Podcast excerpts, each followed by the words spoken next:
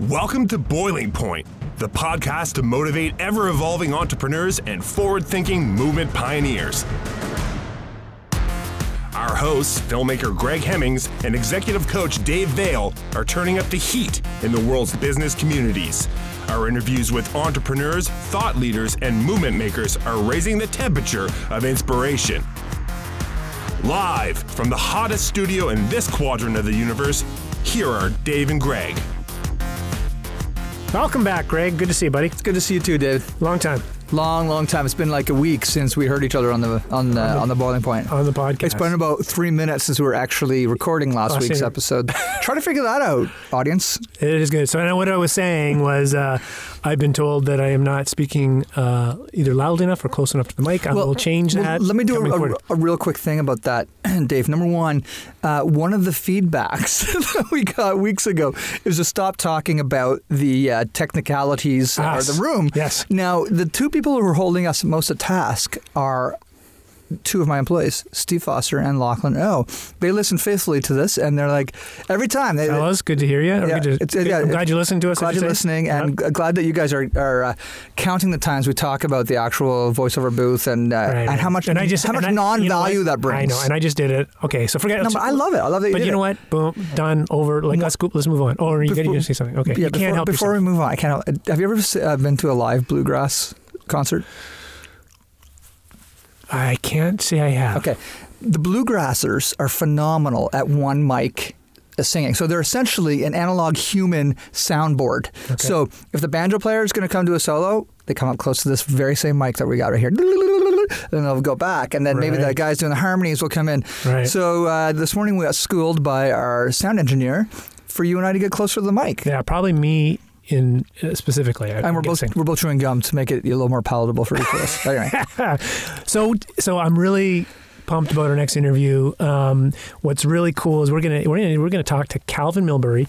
He is the president and CEO of the New Brunswick Innovation Foundation, and um, he th- this is a neat organization. Oh my gosh, I mean, amazing. Yeah, and what they're doing is, um, and well, we'll let Calvin kind of give the, the full story. But I mean, essentially, they help seed, um, you know, these startups and uh, help give them some credibility in the marketplace and help them get launched and get off. And they're, they're they they do a lot outside of that. But I mean, I think I believe that's how I know them as the kind of the primary purpose. I mean, they do some other things. What's cool was if you ever have a chance to visit their head office um, particularly if you're from New Brunswick, but if you're from away uh, and you go into the boardroom, they've got around the boardroom, and you've been there, I believe, Mm-hmm. right? They've got all these pictures of, of really cool, um, innovative inventions from New Brunswick. And, and you've been there, right? Well, Dave, So, course, yes. so okay, okay, sorry. It's I'm my backyard, you know. well, okay, but I would because we play the poker. We play poker in there. so the reason I the reason I wanted to make sure is because I'm going to ask you the question. I didn't want to to, Okay. to I didn't want to throw you off. Um, is um, you know of the inventions, what do you think is the coolest New Brunswick invention? And let's make sure we ask Calvin that. Uh, my favorite invention in th- that boardroom is the flushable vortex toilet. Ah, you stole What? mine. That's what I was. What you were going to say the, the single prop propeller? Um, I was doing the toilet. So the uh, the toilet, as we know it today, the one that swirls down, was invented in New Brunswick. And um, okay, I know what mine is. In okay, what's yours? snowblower. The snowblower. Yeah. Did And you know did- that was a New Brunswick innovation? Did you also know that the first snowblower in New Brunswick was actually mounted in front of a train in a bit of a uh, corkscrew shape? Oh, see, you're just one up on me, man. well, do, you obviously don't know my, my connection to, to Calvin. no. We, oh yeah, we just shot the TV commercials. So I, I, I didn't I- know you actually watched them. Dude. do you think I don't watch the stuff we I'm- produce? I'm so anyway, joking. we walk into the boardroom. I'm talking to Calvin Yeah. and to Chet, uh, to the fantastic guys at uh, NBIF, Yeah. and we looked at those posters. We're like, I can't believe how many innovations have come out of this small region that the whole world enjoys today, including different thermal windows and a whole bunch of different Yeah, things. yeah. And So- Calvin so- will bring them up. But we made a, uh, a series of TV commercials about it, and right. in the show notes we'll put links to them. So Yeah, yeah. And I was going to say it because people should see it because you know what? In fact, I have seen those, and I apologize. I f- completely forgot. I thought you were my friend. I am, but you, but you know what? To be fair, to Yeah. be fair, it is hard to keep up to what you're doing, man.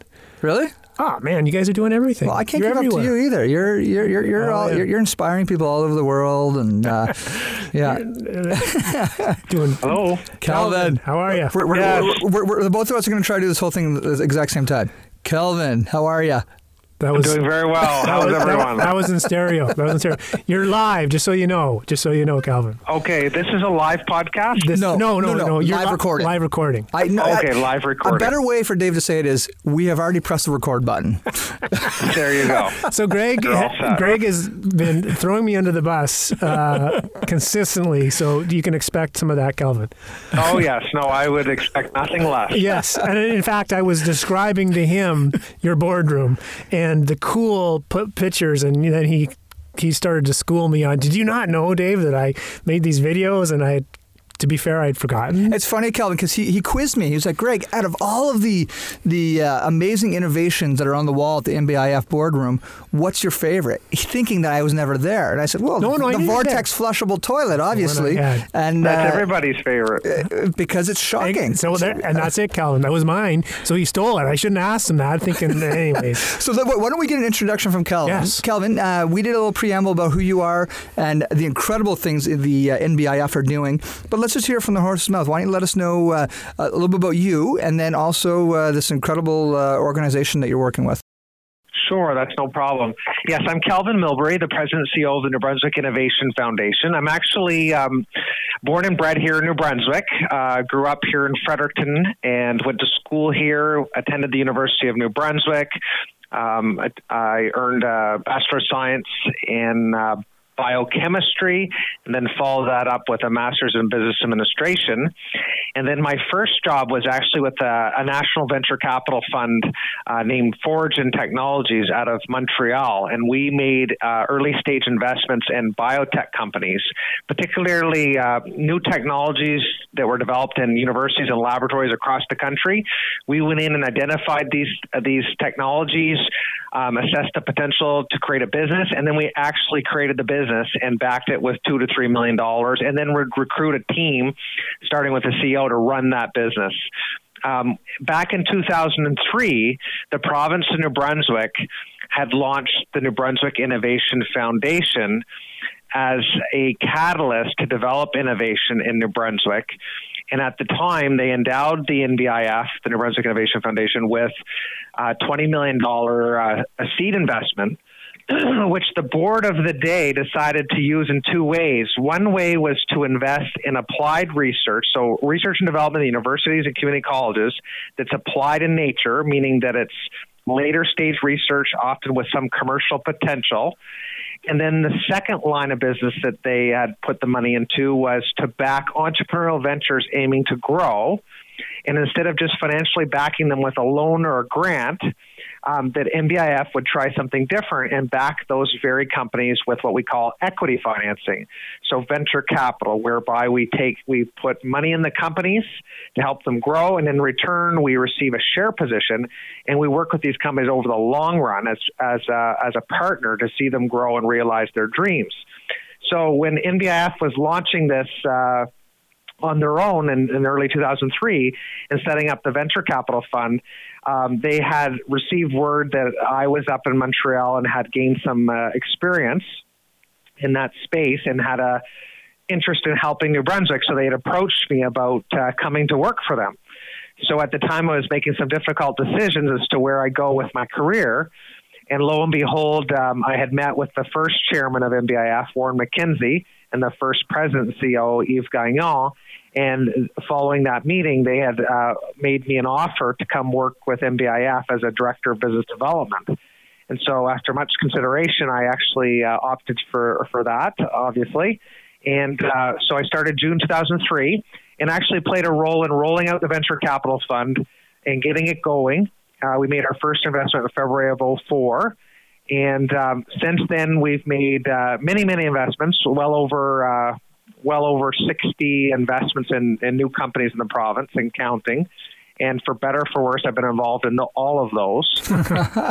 and then in 2009, we were we were basically um, we had access to 30 million dollars from the province. But if you recall, in 2008, 2009, the economy was turning and our province was under uh, financial uh, stress. And the likelihood of us receiving more money during those difficult times was low. So the board's view was we needed to make sure we had a runway to keep our mandate alive. And um, we undertook a, a, restructuring, and consequently, the board had approached me to see if I would uh, be interested in becoming the president CEO of the company. And so I was promoted from, uh, at the time, vice president to uh, president CEO. And, and, and since that day in April of 09, I've been leading our organization. And we've managed to see ourselves through that difficult time. And uh, recently, have undertaken an expansion whereby we've been able to bring in uh, an additional $60 million under contract.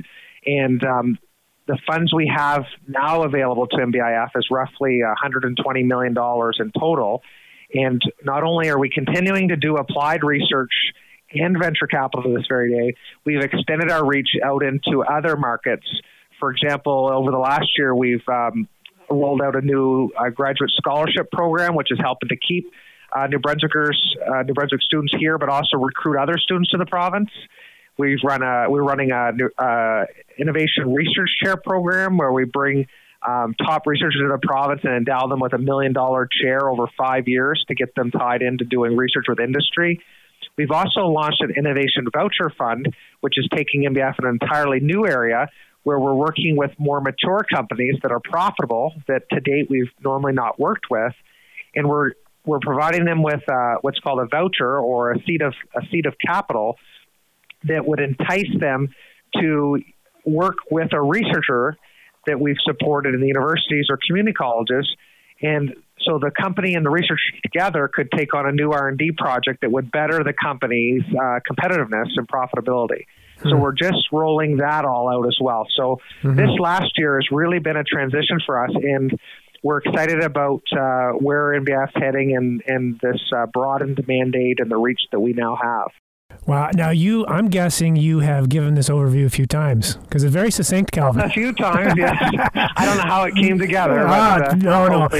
You have expanded the man. No, it's kind of, it's really good. It's a nice history, and it's you know, and, yeah. and, especially you know, especially hearing how the mandate has grown and expanded, and, and I know you've done a lot of important work, and we're going to ask you some questions around that. Sure. But yeah. what I was curious about, Calvin, is is this. Um, what what was NBIF like modeled after? Like, is this a unique experiment in this part of the world, meaning yeah. Atlantic Canada and the province of New Brunswick, or is this happening to the same degree in other places? What what's your what's your um, experience or, or thoughts well, around that? There's, I'll try to do a short version of that, Dave. Um, this is being tried elsewhere in other jurisdictions, but not in the way that NBIF is doing it. So, what we've done um, at the formation of NBIF, we looked at best practices in other jurisdictions, uh, not just in Canada, but all over the world. And we looked at some of the similarities. Um, uh, we, we basically honed in on those uh, jurisdictions or regions that had a claim to fame economically due to their uh, work in the innovation space. So you think of the research triangle in North Carolina or Silicon Valley, or at the time, the biotech sector in Quebec.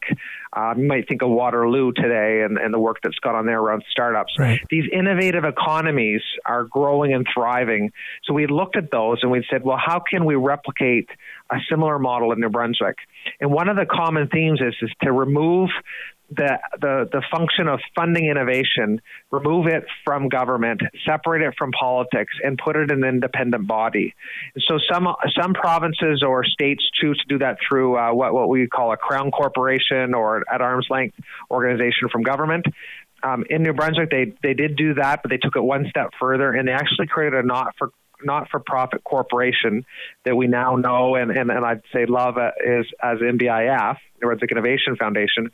And so that in itself is unique to have that not-for-profit entity that's there that has a board of directors that's in place to guide and direct the foundations ensure that it achieves its mandate mm-hmm. of developing innovation. Mm-hmm.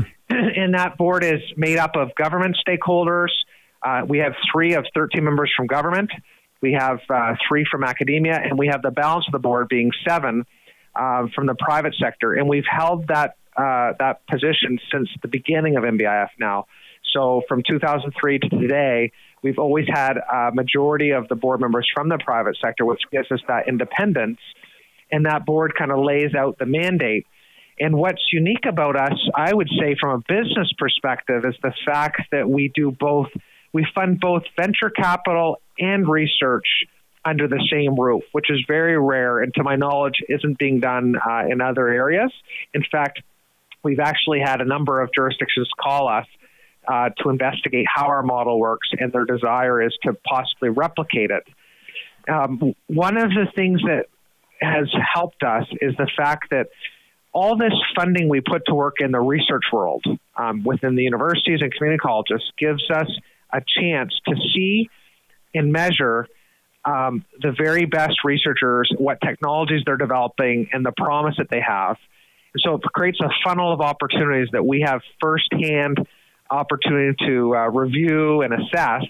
And if we see potential in those, we are positioned perfectly to help commercialize them and lead to new companies. And then all of a sudden, you think of our second line of business, we have the venture capital fund. We have capital that's actually earmarked for that high risk activity of launching a new business. And so then we can actually take that money and put it to work.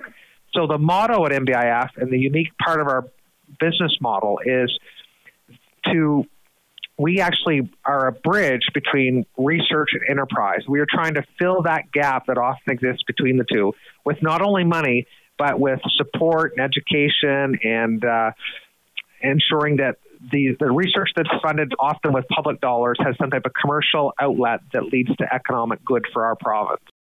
And would you say, uh, Calvin, that um, you know, we're looking at the NBIF as a, as a company, a not-for-profit company, but would you yep. say that you've seen significant returns, i.e., enough success stories that yes. the pot is growing? Uh, yes. yeah, yeah, yeah, maybe touch on that a little bit. Yeah, sure, Greg. That's a great point. And it's important to note that even though we're not for profit, we make every investment as if we're trying to achieve, like with the goal of achieving a return to your point. And uh, while we in, while we do invest at the very earliest stages when the risk is the highest, and it takes a lot of patience um, we have now been at it for over 10 years and we've had successes. Um, we've had some, some companies go under, um, but many of our companies are still chugging on, and some of the successes have been in the news. Some of our biggest successes would be like Radian 6 Technologies and User Events, a company and, and we Calvin, for, last year. Calvin, for listeners that maybe aren't familiar with Radian 6, tell us a little bit about like that as an example of a. Of That'd a, be great. And, and those other companies are listed as yeah, well. Yeah, sure, no problem. So if you take let's do that. Let's take Radian 6, for example. Um, in the early days when uh, this company was launching here in Fredericton, um, we happened to know um, the the founding team that was setting up the company um, from prior from prior work that we've done. So, namely Chris Newton and, and his team, and they had come to NBIF and approached us about backing uh, their efforts to launch a new business in the social. Uh, media monitoring space, which at the time was in its infancy. Like just Facebook and, and Twitter were just barely starting to be known by most people. But they come up with an idea that it would be very important to monitor those social media platforms to help protect corporations' brand and goodwill in this new world where customers and end users are, are communicating and, and, and, engaging on, on uh, products and brands and these sorts of things. So Radian 6 was launched, and we bought into the idea. We put a $50,000 seed investment in the company became a shareholder. Other angels joined in, and the company grew. And we recruited a CEO in Marcel LeBrun. And Marcel and his team grew the company and raised venture capital, and NBIF participated in, in that in that financing. And in total, over a, a five-year period, uh, while we played a more important role in the early years, the company did, you know, continued to grow. We had about uh, three hundred and seventy-six thousand dollars invested in the company. In total, they maybe raised uh, close to uh, just under $10 million in venture capital. But they took that money and used it wisely and grew the business from zero employees to 350 employees. They grew it to uh, tens of millions in, in sales and, and turned a profit and, and, and actually had the leading product in the marketplace at a time when 300, 350 competitors were popping up trying to copy them. They were the leader uh, in the marketplace, and they grabbed the attention of many companies, including Salesforce. So Salesforce.com, a fairly new company in, in its own in its own right, uh, at the time was a 14, 15 year old company trading on the New York Stock Exchange out of Silicon Valley. They came to New Brunswick, liked Radian 6, and decided to purchase the company and made it an offer we could not refuse. And so it, uh, Salesforce purchased Radian 6 for $370 million US and that funding that was received on the purchase was shared with all the shareholders, including NBIF. So our $376,000 investment returned close to $9.5 million to NBIF. So a 28 times return, which is what venture capital is all about. Um, we are trying to, we call these home runs, and a home run in the industry is typically what we call 10x or a 10 times multiple on your money. Mm-hmm. In this case, it was 28 times, so it's a dream. But that money we made went right back into NBIF 100% yeah. as a not for profit. And we've now used that money to fund many, many more companies. In fact, we're going from a historical investment average of eight investments to a year per year to 12 to last year having closed 18 investments. And so part of that is we have more money available to invest. But the other part of the equation that's important not to underestimate is that a couple of things come to mind here. One is this money that was made in Radian 6 was put in the hands of New Brunswickers, and they've now invested that in more companies themselves. So they've become, these founders became angel investors or investing in other companies. And then also, the very fact that there was a big success like Radian 6 motivates other angel investors, high net worth individuals, to, to want to get in the in the race and and make a good investment as well. So we're seeing this uh, ballooning of angel investment in the province, and we're also seeing many more entrepreneurs trying to be just like Chris Newton or just like Marcel LeBrun and create the next Radian Six. So we're seeing a, a, a real boon in uh, new companies popping up. So it's a lot of great uh, inertia and momentum that's built in our marketplace, which is fueling this whole startup craze that's happening in New Brunswick. You know, and, and I, I appreciate you sharing a story. I know there's others, um, as Greg yeah. pointed out. But you know what's great is it's just it's just a story. It kind of validates what what everyone you know this whole entrepreneurship in the region, right? You know, to yeah. hear that I think helps people kind of go, okay, it is possible, right? And and I would say if he, if it pays 28 times, you said home run 10, I'm thinking grand slam, right? Yes, exactly. okay, we were all very happy with oh, it. Oh yeah, and, and the and the story continues because. Um, you know, the, often if you look at other jurisdictions where there's been big successes, and there's been a couple big ones recently in New Brunswick, Radian 6 being one and Q1 Labs being the other, um, both those companies together uh, were were acquired for a billion dollars. So that that wealth creation and the success stories themselves spawns a lot of opportunity. And if you look at other jurisdictions that have had successes like that, um, you, and you and you study them, you'll realize that the actual sale of these companies where the wealth is created is often chapter one. And over the next uh, five to 10 years in those scenarios, you'll see many, many more companies being created and funded as a consequence. So I believe that we're just starting to turn the page on chapter one and starting to write chapter two. And there's no telling what the future holds as we start to write this book.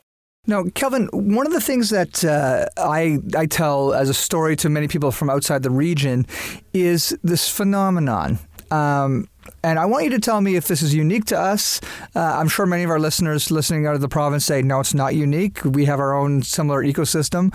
Um, but New Brunswick has this uh, ecosystem of mentorship that feels it, it, feels outer outer worldly in a way. And I, I use the example all the time of Gerry Pond. Yes. The successes that he had, which um, essentially really built an environment where the Q1 Labs and the Radian Sixes and many others could thrive. Yes. And it continues. The trickle down continues, and now we're we're seeing some of the team from Radian Six uh, investing in other incredible companies that that already are you know employing 40, 50 people. Um, is this a common uh, phenomenon in, in most startup communities, or do we in, in New Brunswick and Atlantic Canada have just a different type of community uh, value that actually really makes for an awesome startup space, a really collaborative startup space. And I, am ignorantly asking you that. I really don't know if this is if this is unique to us or. That's a good question. Yeah. Yes.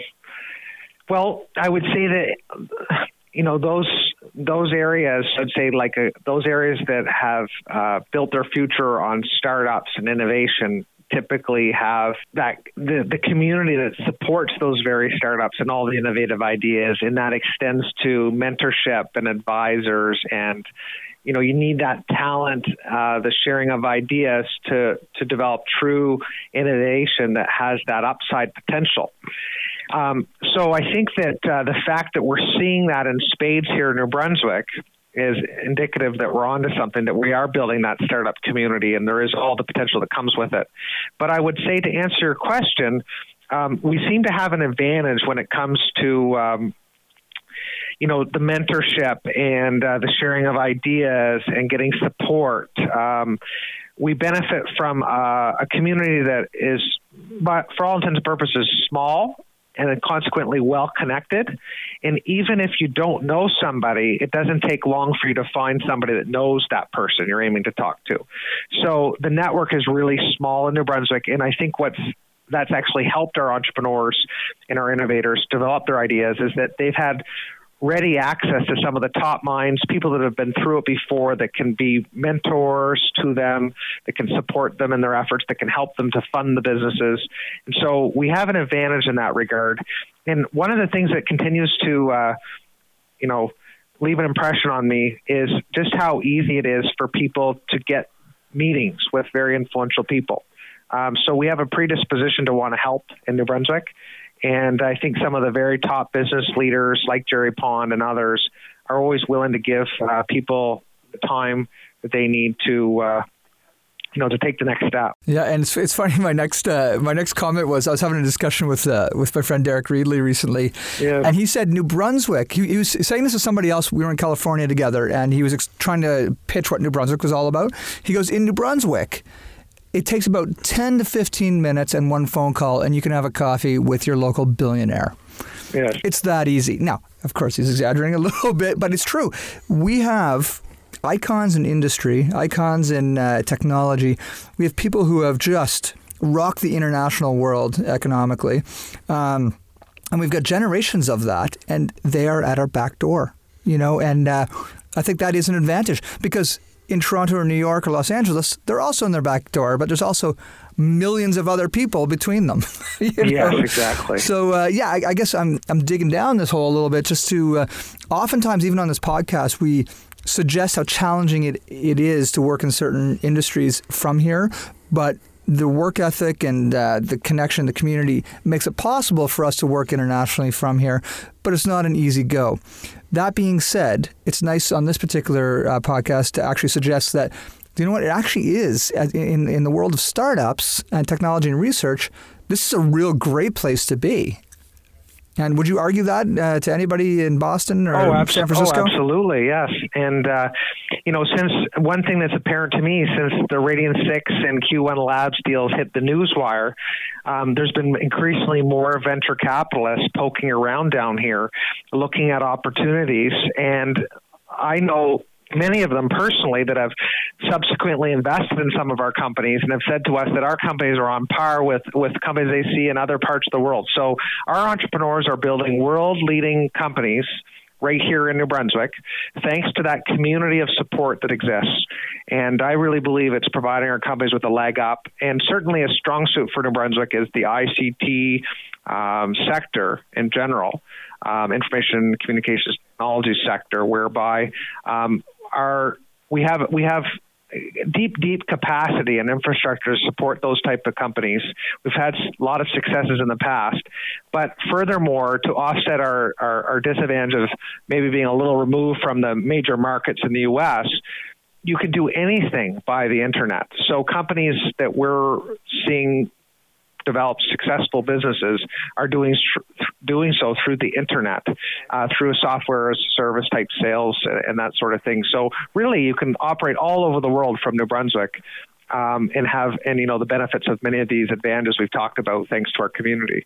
So you know you know we have this great startup community, lots of support as you're describing. Um, and uh, and I th- but and I also know you to be um, relatively tough on on people coming in because you want to make sure you're investing money there you know yes, properly right? because right. you got a mandate. You got you you, know, you, have a responsibility here. So so you know despite being you know so we can't equate nice with being you know naive.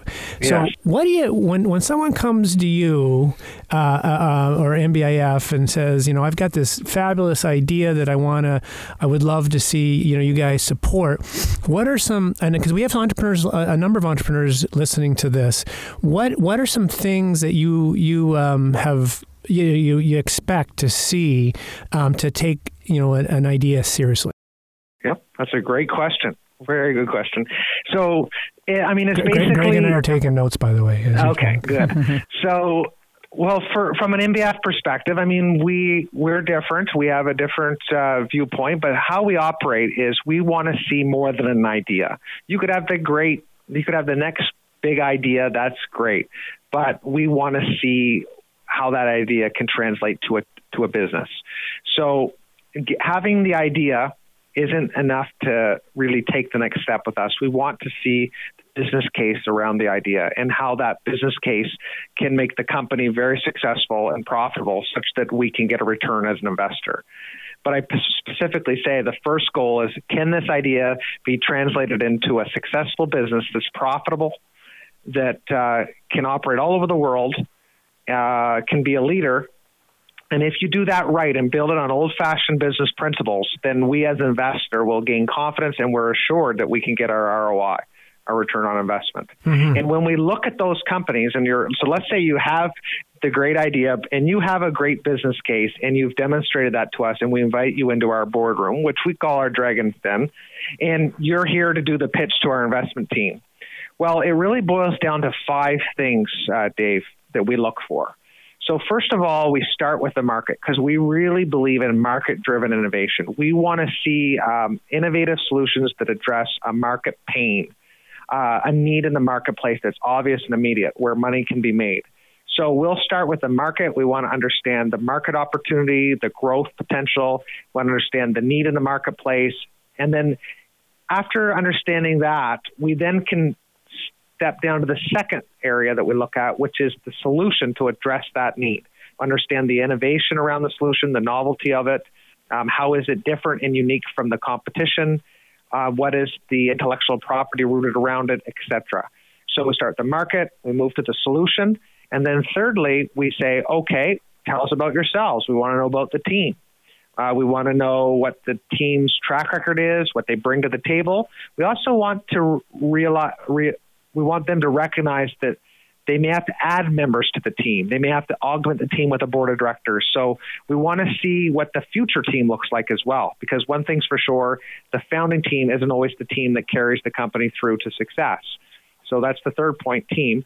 Fourthly, we if you if you spend all the time identifying the market need, okay, you've developed a solution through some long hours and sweat, and you've built your team and sacrificed. You've got some. You you then want to make sure you have financing in place. So the fourth point is financing. And so when I look at financing, I'll understand what is the immediate need over the next 12 to 18 months, and what is the long term need for the company to, to get to success over a five year period. So understand how much funding is required to realize your dream, the vision you've painted for your company, and then we want to chunk that down into bite sized pieces and see where NBIF can help. And then the flip side of that is in doing that to understand how much money is required, we then can look at the entire financial model supporting the business and say, do the assumptions make sense? And is there room for us to make a return on our investment? So the financing arm is the fourth point, and it always has an A and a B side to it.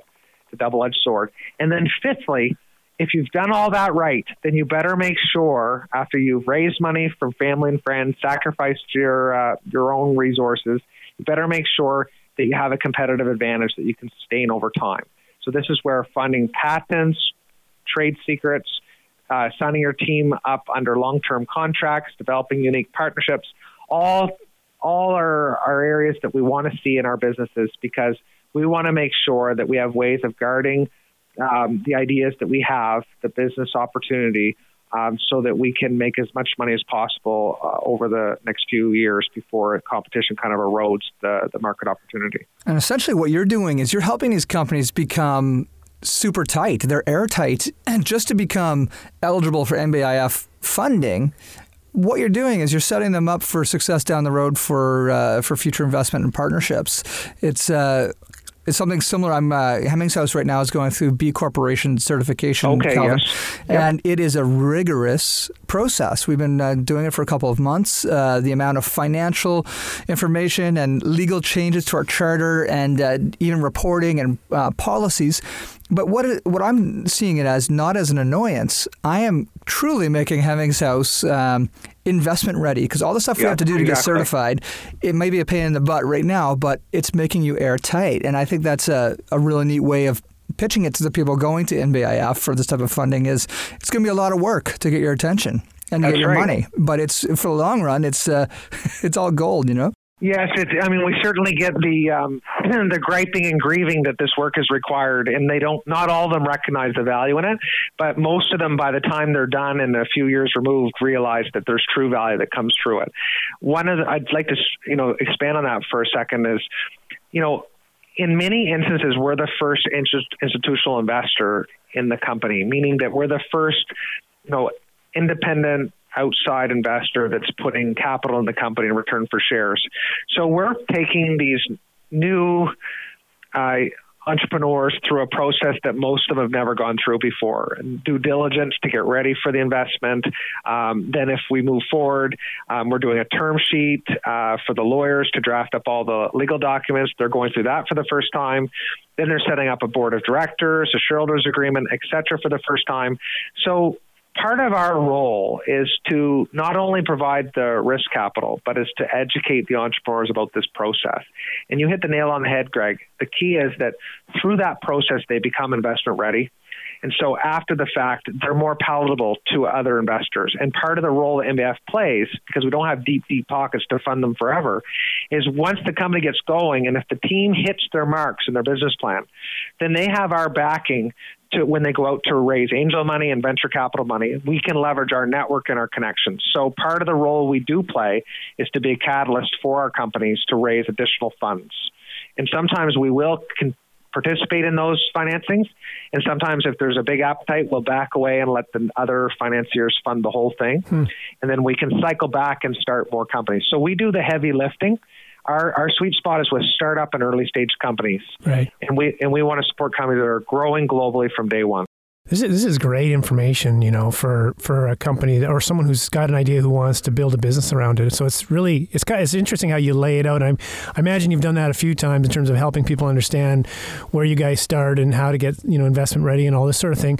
But on on the personal side, Calvin, and we, yeah. we're just as, as as we wrap up here, on the personal side, I mean, you know, Greg and I would know you to be uh, you know a conscientious guy who, who's got big dreams for the province and you know really passionate about what you do. Clearly, you can tell from this you know this interview.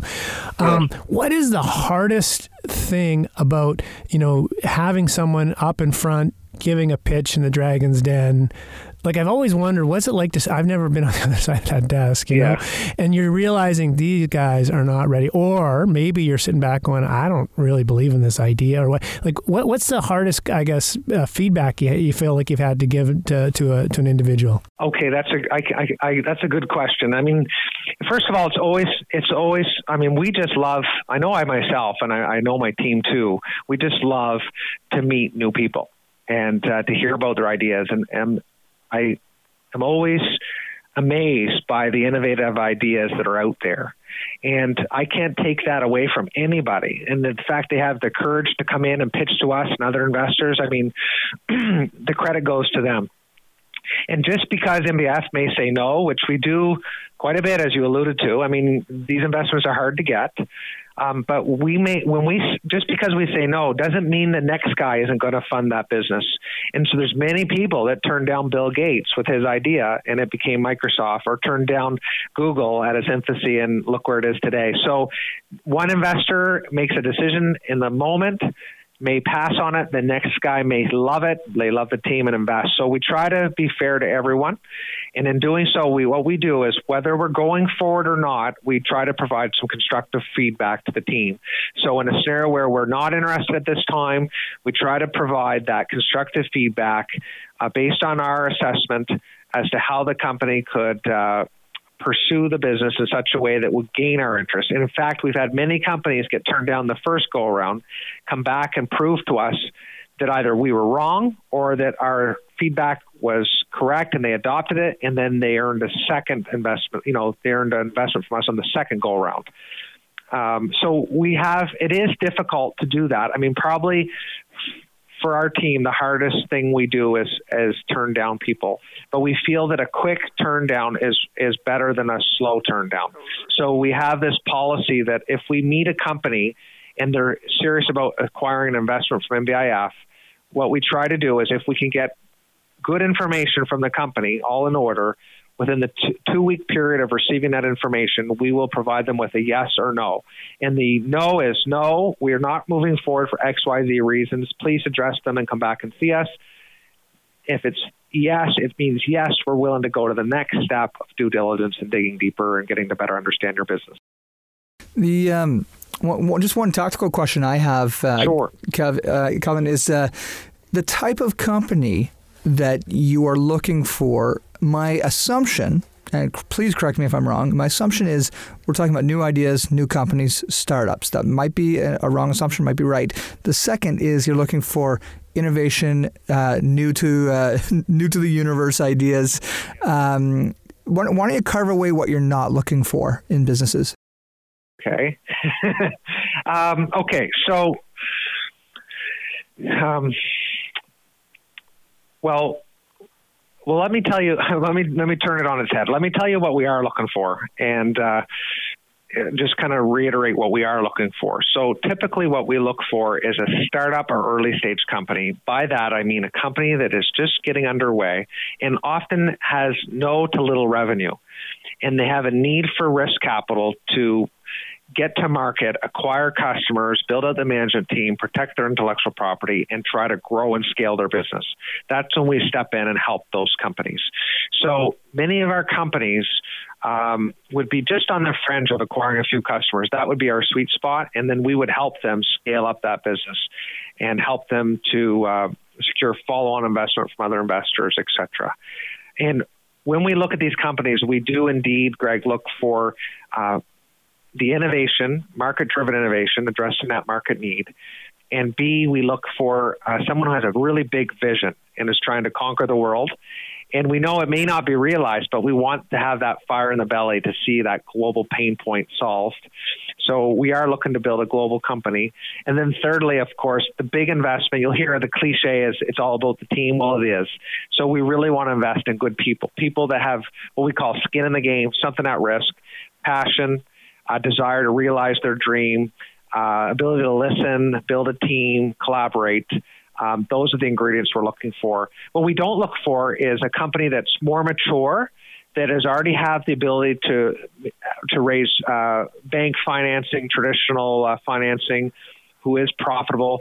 We leave that to the private sector. There's lots of money for those businesses that are de-risked through their through their own uh, activities, and we try to focus on the high risk opportunities. Great. And we step in when no one else will. So just just before we we um, we let you go here, Calvin, and this has been really educational. I hope um, so. Oh, absolutely, hundred percent. Well, how did so those there? So the companies out there, entrepreneurs out there that want to reach out, learn more about NBIF and about yes. how how you could potentially help them, or even what the steps are, or how to get started. Sure. What what do you recommend? How do they do that? Okay, what I recommend for the companies is to, I would always recommend to first visit our website, nbif.ca, famba.ca en français. So take a look at our website nbif.ca. And there, what you'll find is not only information on our venture capital funds and our other funds available for companies, but you'll also, more importantly, see stories of the very uh, entrepreneurs we've supported in their businesses. We profile the stories behind the businesses. You'll always see people faces. You can read about our portfolio of investments, the individual companies, the entrepreneurs that back them, and get a better understanding of what it is we're looking for through those stories. If you're if, if you as an entrepreneur are interested in working with NBIF, um, interested in getting an investment from us after that uh, kind of perusal of our website, what I would encourage you to do is to call our office to speak with one of our investment analysts, and um, and then from there we can get a better idea of what it is you're working on, the opportunity, and typically what is involved at that point is we'd like to see. Uh, an executive summary or some type of document, even if you don't have a business plan, just some type of document outlining your opportunity. And usually we uh, then would look to set up a meeting pretty quickly to get to meet you and get to know you and understand uh, your pitch uh, and your vision. and uh, from there we just kind of carry on the normal process. Uh, so, I guess you know, in summary, just have a look at the website and don't be afraid to give us a call. We'd rather work through it with you. Love it. Okay, people know. So expect Yeah. the, the the calls are going to come flooding in. I just Yeah, want to warn you. Yeah, fair That'd warning. be great. All right, just so you know. Okay. Absolutely. Kel- Calvin, thanks a lot, man. Really appreciate your insight, and thanks uh, for leading such a great you. organization. It's inspiring many yeah. in our area. Yeah, I love to hear the passion, buddy. Thanks so much. Thanks a lot. Appreciate it. Have a great day. Okay, take care. Bye bye. See yeah. So takeaways. I'm not innovative enough. I, I, I don't think uh, I could get uh, any NBIF funding into Hemmings House. Well, you're you're you can you can get your own funding. You're not risky enough. You guys are too stable. Maybe I could make a uh, make a camera out of corkscrews and uh, and see see if uh, you know. But you know what? You know, for me, what's helpful is like so our companies probably wouldn't fit their mandate. You know, and that's not to say that maybe there's not some other avenue. Uh, I find it as an entrepreneur very helpful to hear. You know, when he talked about the five steps and the five Oh, different things that should happen, and in a very kind of practical way. You know what I mean? Um, and we know the companies they've invested in, and uh, thank God for that. And you know, and the fact that it's it's it's not government, right? Um, and the way they look at it, and this isn't a free ride. I mean, they they and, and I've heard stories about you know how how how challenging they can be, but you know, it's it's. I mean, to me, it's out of. I mean, I, mean, I know it probably was not felt like this often, but it's the challenge. You know, when you're challenging someone um, to come up with a stronger plan, as an example, or or or strengthen the team or whatever. I mean, they're just being prag, prag you know pragmatic. It's refiner's fire, you know. It's Yeah. uh, and, and I- think that whole discussion we had about you know the process can be so rigorous and so time consuming, and you're putting so much of your own risk i- into this. But you're essentially getting ready for the big bad world. Right. I mean, at least they're friendly people, Yeah. you know. But at the same, but you gotta, we have to build our businesses fit to sell. Even though we're never, you know, we may never want to sell our businesses, we have to have them investment ready and sell ready, Right. and that's that's airtight. Yeah. Yeah. So that's so so those I guess that, you know therein lies the takeaways. Eh? It'd be Yeah. be ready.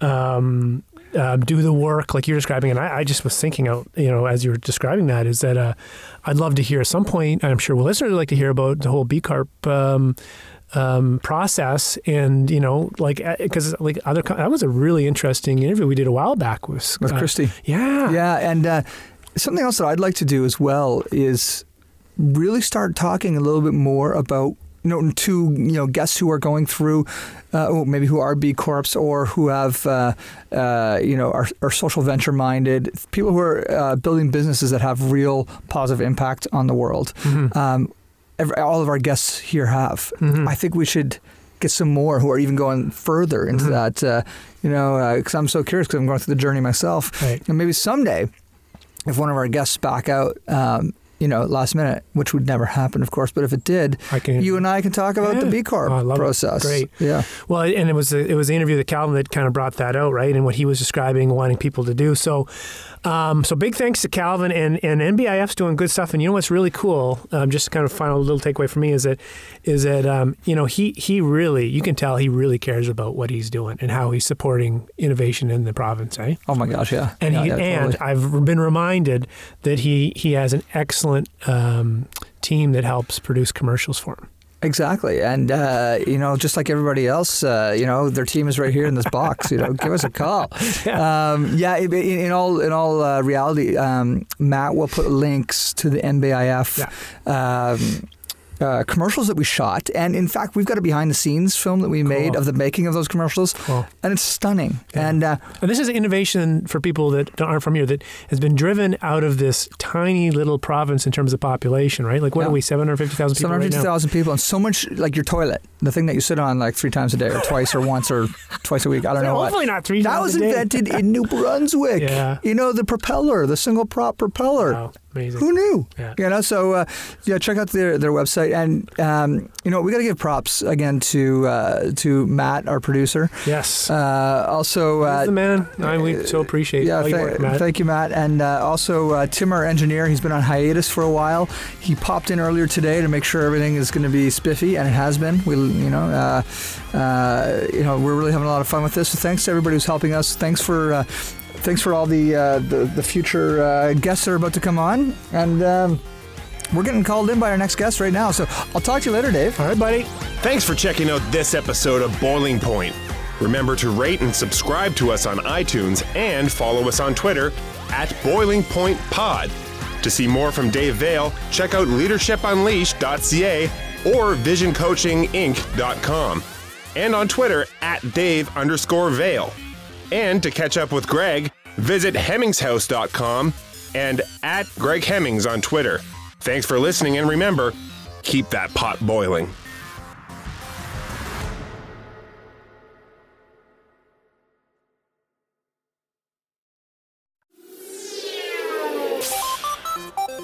Hi, I'm Steve Yurko. And I'm Tara Sands. Now available from Maji Media is our new podcast, 4Kids Flashback. 4Kids is the company who brought you the English dub of Pokemon in the late 90s and so many other shows like Yu Gi Oh!, Shaman King, Teenage Mutant Ninja Turtles, Kirby, the infamous One Piece dub, and so many more. We'll be talking to the people who worked at 4Kids actors, directors, writers, editors, producers, engineers. You get the point. And hopefully get the answers to questions both you and I have about the company. I actually worked there as a voice actor on some of the shows. And I was a kid watching the shows and remember way more than Tara does. And thank God for that. Steve is actually a professional storyboard artist, which gives some really unique insights into anime and animation. Subscribe today wherever you get your podcasts. That's the number four Kids Flashback.